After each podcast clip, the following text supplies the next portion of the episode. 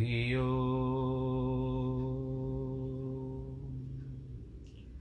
हरि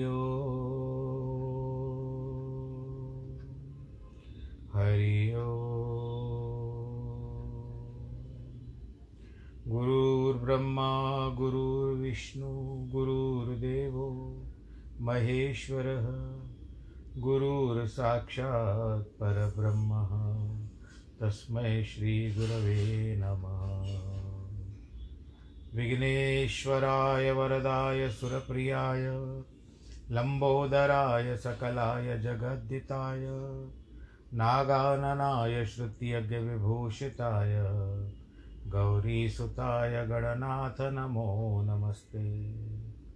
नाहं वसामि वैकुण्ठे, योगिनां हृदयेन च मद्भक्तां यत्र गायन्ति, तत्र तिष्ठामि नारद। जिस घर में हो आरती, चरण कमल चितलाय, तहाँ हरि वासा करे, ज्योत अनंत जगाए जहाँ भक्त कीर्तन करे, बहे प्रेम दरिया। तहाँ हरि श्रवण करे, सत्यलोक से आए सब कुछ दीना आपने भेंट करूँ क्या नाथ नमस्कार की भेंट लो, जोड़ू मैं दोनों हाथ जोड़ू मैं दोनों हाथ जोड़ू मैं दोनों हाथ शान्ताकारं भुजगशयनं पद्मनाभं सुरेशं, विश्वाधारं गगनसदृशं मेघवर्णं शुभाङ्गं लक्ष्मीकान्तं कमलनयनं योगिवृदानगम्यं वंदे विष्णुं भवभयहरं, सर्वलोकैकनाथं।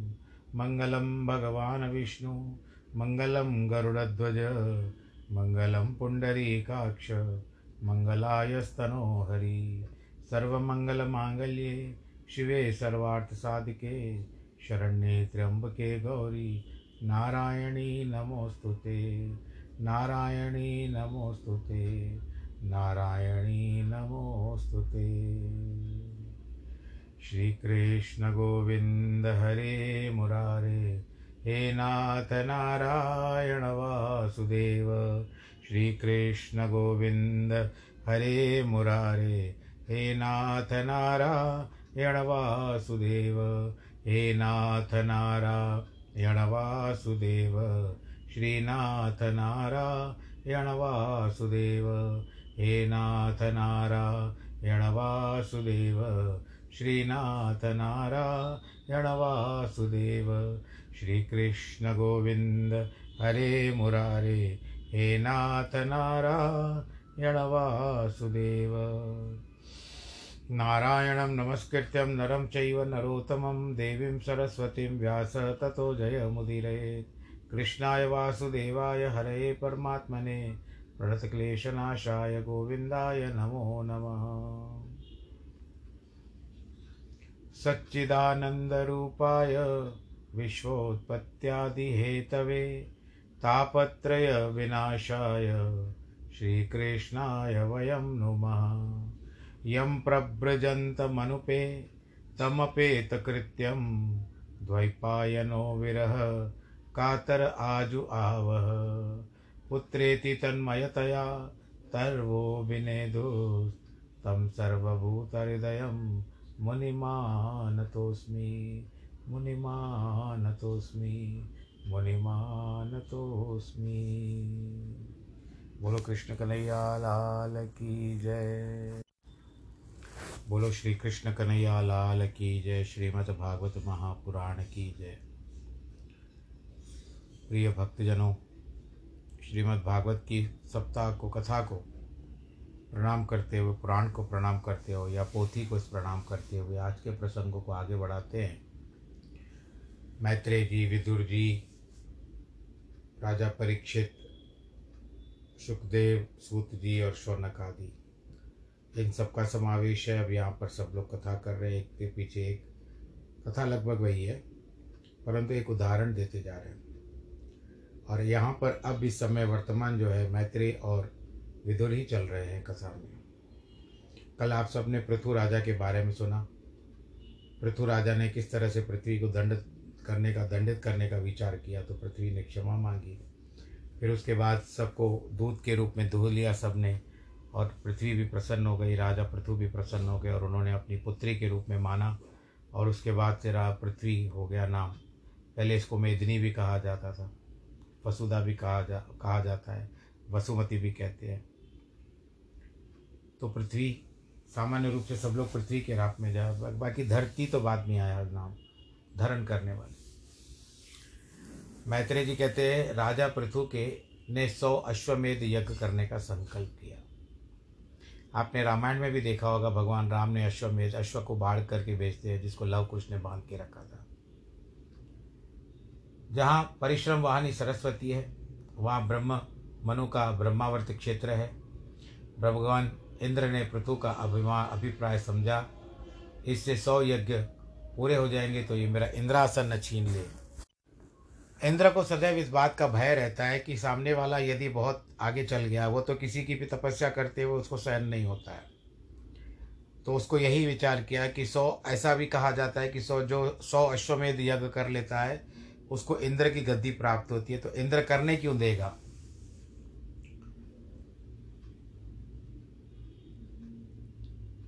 तो इसके लिए वह उनके महोत्सव को देख न सका।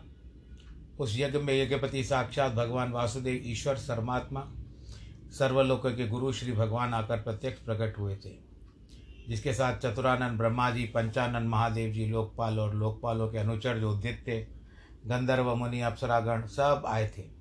सिद्ध विद्याधर, दैत्य इत्यादि भी आए थे। कपिल मुनि, नारद, दत्तात्रेय सनकादिक योगेश्वर इत्यादि सब उपस्थित हुए थे। हे राजा, वहाँ सर्व मनोवांचित देने वाली भूमि, गौरूप धारण करके राजा पृथु यजमान को सब मनोर्थ पूर्ण करने वाले अर्थ देती है। समुद्र रत्नों के समूह दिए, पर्वतों ने भक्ष दिया भोज चोष ले चार प्रकार के अन्न भोज होता है, भोजन करने वाला चोष होता है, चूसने वाला भक्ष होता है, खाने वाला और पीने के पदार्थ होते हैं भोज खाने के पदार्थ होते हैं भक्ष चूसने के पदार्थ, आम इत्यादि जो रहते हैं, वो होते हैं चौश पदार्थ और ले पदार्थ जो होते हैं वो चटनी इत्यादि।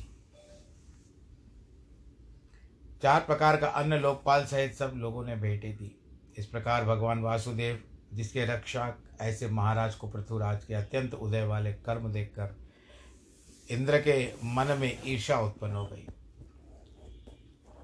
पृथु के शुभ कर्म को सहन नहीं कर पाया। अर्थात मन में बहुत दुखी हुआ, क्योंकि जहाँ सुना, वहाँ पृथु का ही नाम हो रहा था। जो सिद्ध चारण गंधर्व मृत्यु के राजा के पास गए, उन्होंने राजा पृथु का यश गाया, परस्पर प्रशंसा करने लगा आज दिन पृथु के वैभव के आगे इंद्रलोक का वैभव फीका पड़ जाएगा। आज दिन राजा पृथ्वी त्रिभुवन का पति है, इंद्र उनके सेवक के समान जान पड़ता है। इसी लज्जा के मारे अभिमानी यज्ञ में नहीं गया। सब मुनियों के सुख मुख से सुरेंद्र अपनी निंदा का वचन सुने, तब तो सुरपति को बहुत क्रोधित हो, पुलिस हाथ में लेकर लाल लाल नेत्र करके सभा के मध्य में गंभीर वाणी से बोला चौदह भुवन में मेरे उज्जवल यश का मारतंड प्रकाश कर रहा है, यानी सूर्य चमक रहा है। आज दिन ऐसा कौन बलि है जो मेरे बल की समता कर सके? एक छोटा सा क्षुद्र क्षत्रिय छोटा सा आदमी, क्षत्रिय। उसको मैं बलिभांति जानता हूँ। वह महा अत्याचारी वेन का पुत्र है, जिसको ऋषियों ने श्राप देकर भस्म कर दिया था। उसके मृतक शरीर से इसका अवतार किया हुआ है। और अगर थोड़ी भी भगवानता प्रभुता ही तो इसको तुम पृथ्वीपति बताते हो तो एक बात बड़ी हँसी की है कि जिसको कहते मुझे लज्जा आती है, उस महापापी वेन के अंग से एक कन्या उत्पन्न हुई थी, वो उसकी बहन जैसी होती है तो उसने उसके तो अपनी पति बना लिया। प्रजागण ने उसके सिर पर छत्र भर करके उसको राजा बना तो दिया। भला वह निर्लज मेरे सामने ठहर सकता? मैं इंद्र हूँ। देखो मैं आज इस यज्ञ का विध्वंस कर दूँगा। उसका सिर काटूँगा। देखूँ वह नीच मेरे वज्रपात घात को कैसे बच सकता है। यह कह करके ऐरावत पर चढ़ करके, वज्र हाथ में लेकर अत्यंत क्रोधित होकर के पृथु यज्ञ के विध्वंस करने के लिए चला। उस समय राजा के पृथ्वी के निन्यानवे यज्ञ पूर्ण हो चुके थे। अभी सौवा यज्ञ चल रहा था। उस समय इंद्र यज्ञशाला के निकट गया। यज्ञ का प्रबंध देकर अपने मन में विचार किया, जो मैं इस यज्ञ में कुछ विघ्न करता हूँ तो यहाँ बड़े बड़े वीर और योद्धा जो इस मक्ख की मक्की रखवाली लिए उपस्थित हैं, अवश्य पृथु को सहायता सहायता करेंगे और मुझसे युद्ध करेंगे। और इनके साथ युद्ध करना मेरी ताकत नहीं है। इसलिए पहले तो यज्ञ का तुरंग हर लेना चाहिए, जिससे यज्ञ ही भंग हो जाए। जब यज्ञ अश्व ही नहीं रहेगा तो कौन क्या कहेगा? फिर तो महादेव और ब्रह्मा आप ही अपने भवन को चले जाएँगे। केवल राजा ही रह जाएगा। फिर उसका मारना कुछ कठिन नहीं। जट उसे मारकर अपना यश का विस्तार करूँगा। ऐसा विचार किया, या अंत के सौवें अश्वमेध यज्ञ में पृथु यज्ञपति की पूजा करने लगे। तब इंद्र आत्मश्लाघा करके, अंतर्जान होकर के यज्ञ के घोड़े को उसने चुरा लिया। आकाश मार्ग से भागते हुए इंद्र को भगवान अत्रि मुनि ने देखा। कि राजा पृथु के यज्ञ का अश्व चुरा करके ले जा रहा है। जिसने सब स्थानों में अत्रि मुनि वो है जिनके पुत्र के रूप में भगवान ने तीन अवतार में जन्म लिया था। अनुसुया के पति, जिसने सब संस्थानों में पाखंड फैला रखा है, जो अधर्म से धर्म के सा भ्रम करने वाला है, उस समय मक्षाला से यह शब्द सुनाई पड़ा। ले गयो ले गयो अश्व को तहाँ भयो यह सोर चकित चकित चित वन लगे। मुनिजन चारो चोर और कृष्ण कन्हैया लाल की गए अत्रि ऋषि के संकट करने से महाराज पृथु के पुत्र महारथी महाक्रोध कर उसके पीछे दौड़कर पुकार करके बोलता है, खड़ा रहे, भाग जाता है। अरे चोर, अरे अभिमानी, किसने तेरा नाम देवराज रखा है? अरे निर्लज, अरे अधम, मेरा तुरंग यानी घोड़ा लेकर तो कहाँ जाएगा? मैं अभी पकड़ करके तेरा सिर काटूँगा। हमारे पिता के यज्ञ का अश्व हर लेना तूने सहज ही समझ लिया। बस और आगे नहीं भागना।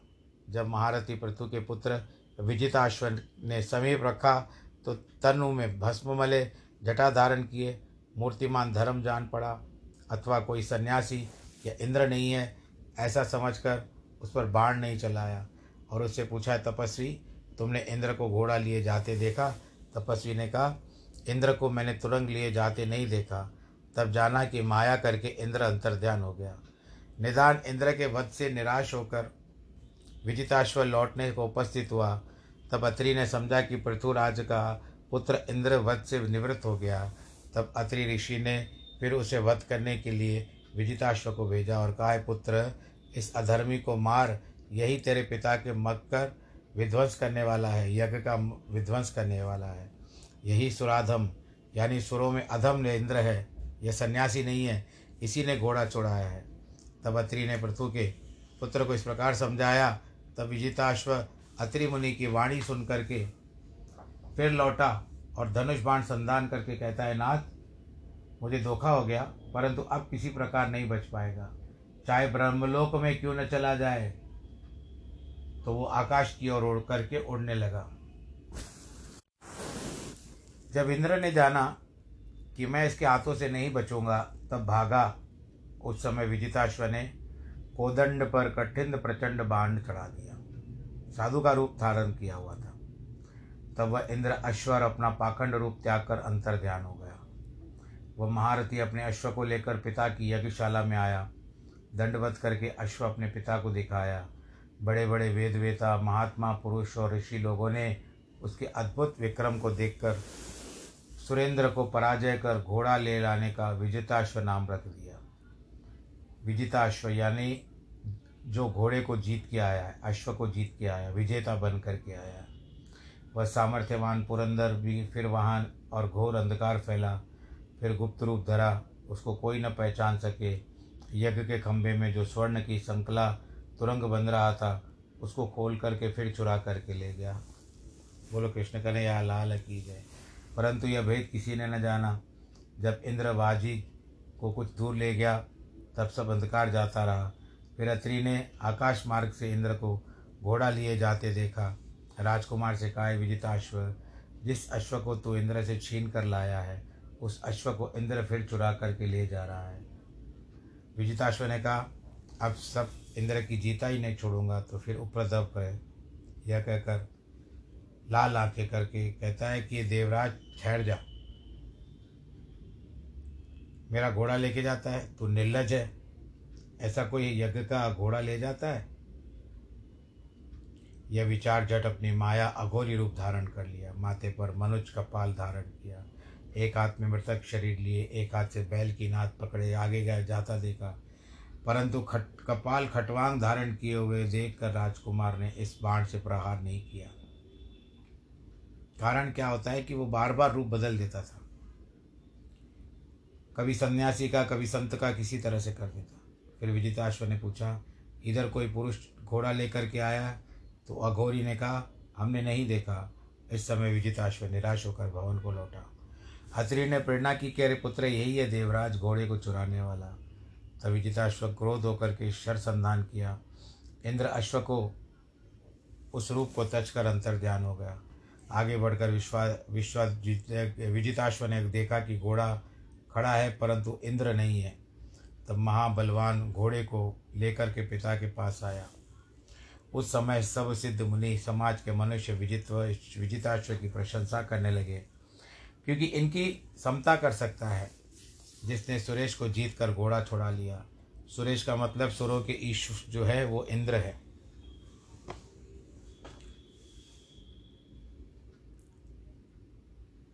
निंदनीय वेशों का धारण करके, इनको मूर्ख बना करके घोड़े को चुराना चाहते थे। घोड़े के चुराने के मनोरथ से वासव ने जो जो वेश धारण किए, वही पाप के चिन्ह खंड खंड में प्रकट हो गए।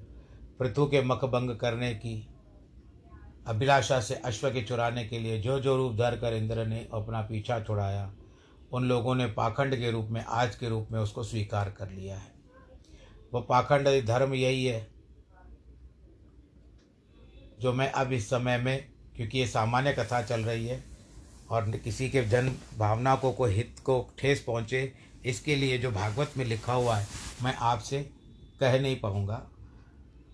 बस ये समझ लीजिए कि कुछ पाखंडी लोगों ने उसको स्वीकार कर लिया है।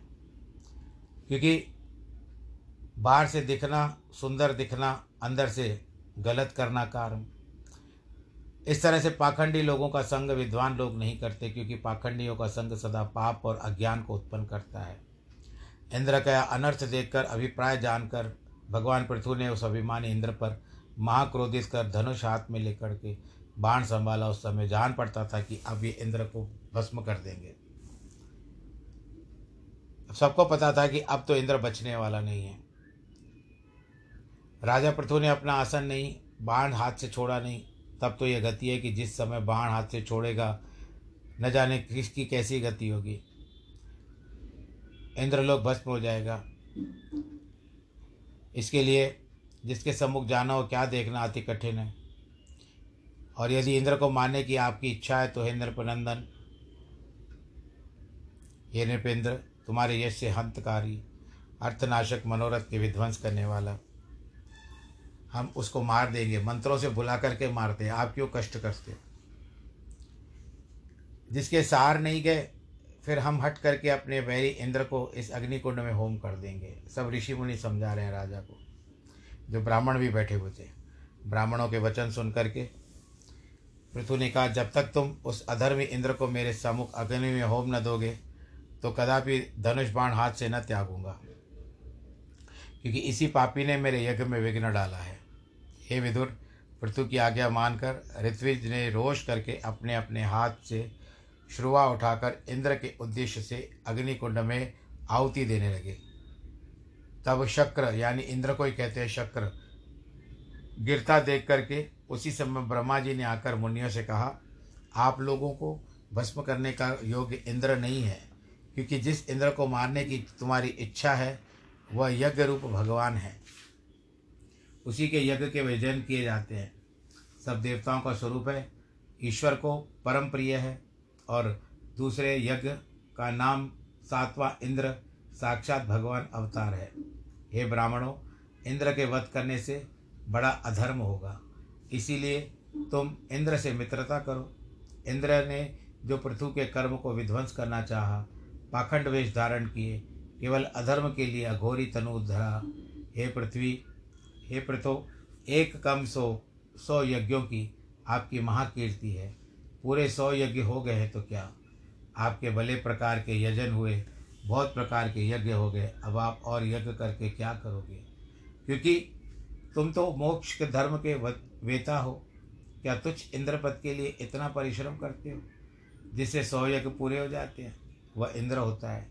आपको इंद्रासन की क्या आवश्यकता है? जो कीर्ति आपकी आज दिन संसार में छा रही है, सुरेश के स्वप्न में भी नहीं मिल सकती। आपका नाम जितना बड़ा है, इंद्र आपके सामने कुछ कुछ भी नहीं है।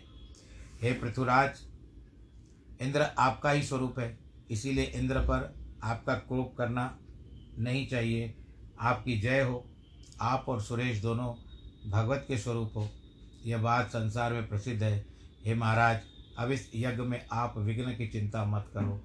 हमारा वचन आदरपूर्वक सुनो।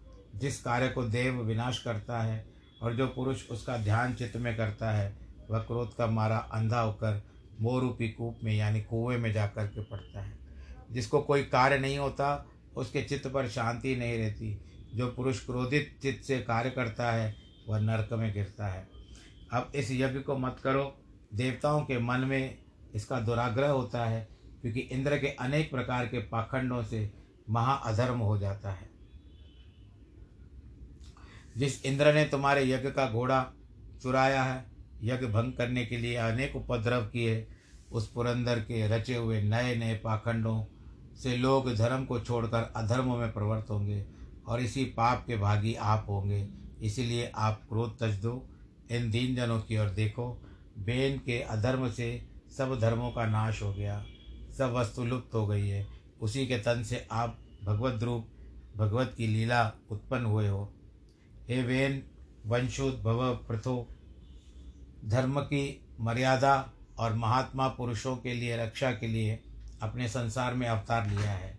हे प्रभो, हे प्रजापति, इस विश्व की उत्पत्ति विचार कर, इस विश्व को मंगल जैसा हो सके, वैसा उपाय करके शिव प्रचंड नवीन मार्ग की चलाने वाली नाश करो।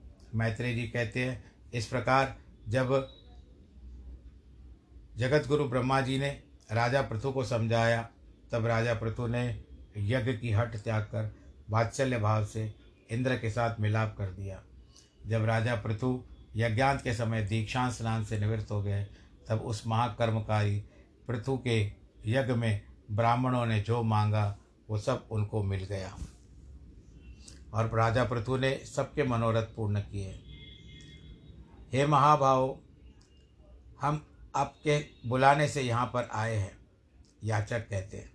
आपने अपने योग्य पितृ, देवता और ऋषियों को तृप्त किया है। तीन कर्जे चढ़ते हैं हम लोगों के ऊपर, देवता, ऋषियों और पितरों का। और मनुष्य का, सबका यथा योग्य दान मान से आदर सत्कार किया। जैसे श्री कृष्ण भगवान जी ने अंध आनंद कंद ने आधी रात के समय बंशी बजाकर गोपियों को बुला लिया था। रास विलास करके उनको प्रसन्न किया था। उसी प्रकार आपने इन लोगों को बुला करके सुख दिया। गोपी वचन अहो श्री कृष्ण चंद्र नंदलाल, वंश में क्या जादू दिया डाल?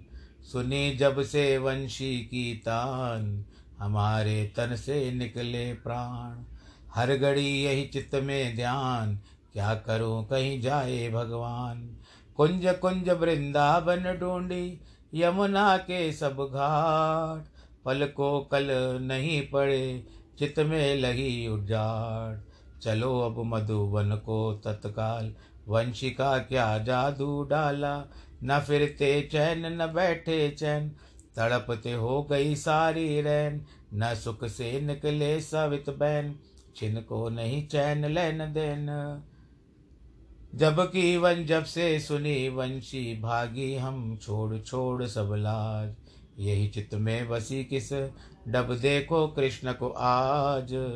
हमारा किया हाल बेहाल, वंशी कह, मैं जादू दिया डाल। अब कृष्ण वचन कहते हैं, सत्य है महापुरुष की बात, सदा मूरख नारी की जात।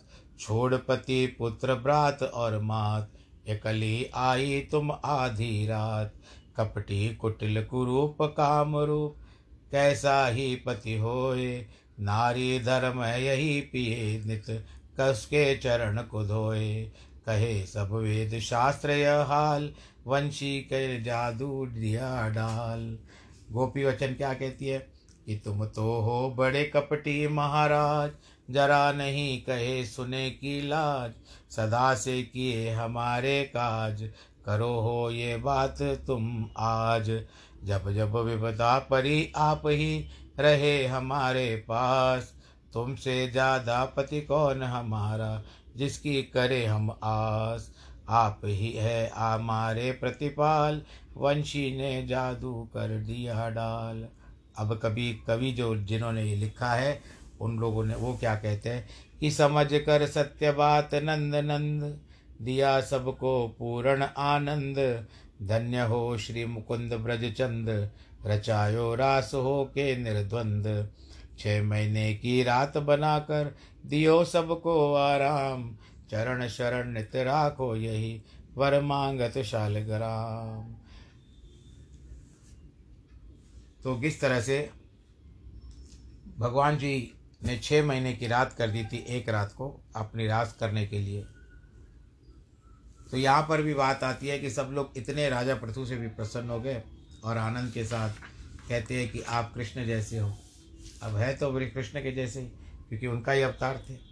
तो आज की कथा का प्रसंग अब समाप्त होने हो रहा है। आप सब लोग अपना ध्यान दें, अपना ख्याल रखें, फिर से कह रहे हैं वैक्सीन लगवाएँ और बाहर ना घूमें। मास्क ज़रूर पहने, हाथों को बार बार धोएँ, सामाजिक दूरी से जितना हो सके अच्छा जितना हो सके, बहुत कोशिश करो ना जाने की, अगर मजबूरी जानी है तो किसी डॉक्टर ने से ऐसे आज सुन रहा था इंटरव्यू, उसने कहा कि आप दो मास्क लगा करके जाएँ, अगर किसी जाते हो तो। अब मैं भी पंडित हूँ, शादी ब्याह करवाने जाना होता है, इसके लिए दो भी, दो मास्क लगाते, भले मैं वैक्सीनेटेड हो चुका हूँ, मुझे वैक्सीन लग चुकी है। परंतु फिर भी दो मास्क लगा करके जाता हूँ, हाथ में दास्ताने जिसको आप लोग ग्लव्स कहते हो, वो पहन करके जाता हूँ। तो अगर ऐसी कुछ बातें हैं तो आप भी सावधानी के साथ जाइए। जितना हो सके लोगों से दूर से अभिवादन कीजिए। आप कैसे हो, हम अच्छे हैं, भले हाय कहो या बाय कहो, हाय बाय में संसार आ गया है। तो इसके लिए जय श्री कृष्ण तो बहुत से लोग भूल चुके हैं कहना। तो जय श्री कृष्ण कहते हुए आज के इस प्रसंग को हम संपूर्ण करते हैं। बाकी का प्रसंग तो होता ही रहेगा। आज हुआ है, फिर कल होगा कल होगा तो परसों होगा। और अब ऐसा ठान करके चलो, जब जीना है वर्षों, मन में कुछ भी नकारात्मक सोच मत लाइए। मन में सदैव सकारात्मक सोच बना करके रखिए कि आज जी गए हैं तो कल भी जी जाएँगे, कल जी गए तो परसों परसों के क्या कई मही, हफ़्ते, महीने, साल, कई वर्ष, अभी हमारी उम्र क्या है? हमको जीना है और जीना इसी का नाम है। किसी की मुस्कुराहटों पे हो निसार, किसी का दर्द मिल सके तो ले उधार, किसी के वास्ते हो तेरे दिल में प्यार, जीना इसी का नाम है। तो हम उसी प्रकार जीने और कर लो पर एक बार ज़रूर प्रभु से प्यार। यही है सं उपदेश। आप जितना हो सके इन वचनों को अपने पास रखिए। कुछ बातें समझ में नहीं आए तो आप मुझसे प्रश्न कर सकते हो। ऐसा नहीं कि मैंने कथा कह दिया तो आपको कुछ भी मन में संदेह आते हो तो आप ज़रूर प्रश्न कर सकते हैं। मैं भी प्रयत्न करूँगा कि मैं आपको उत्तर दे पाऊँ। ना भी दे पाया तो कोई बात नहीं है। कम से कम इतना तो लगेगा कि आपने कथा बहुत प्रेम से सुनी है। तो बस आज के कथा को, प्रसंग को हम यहीं पर रोकते हैं।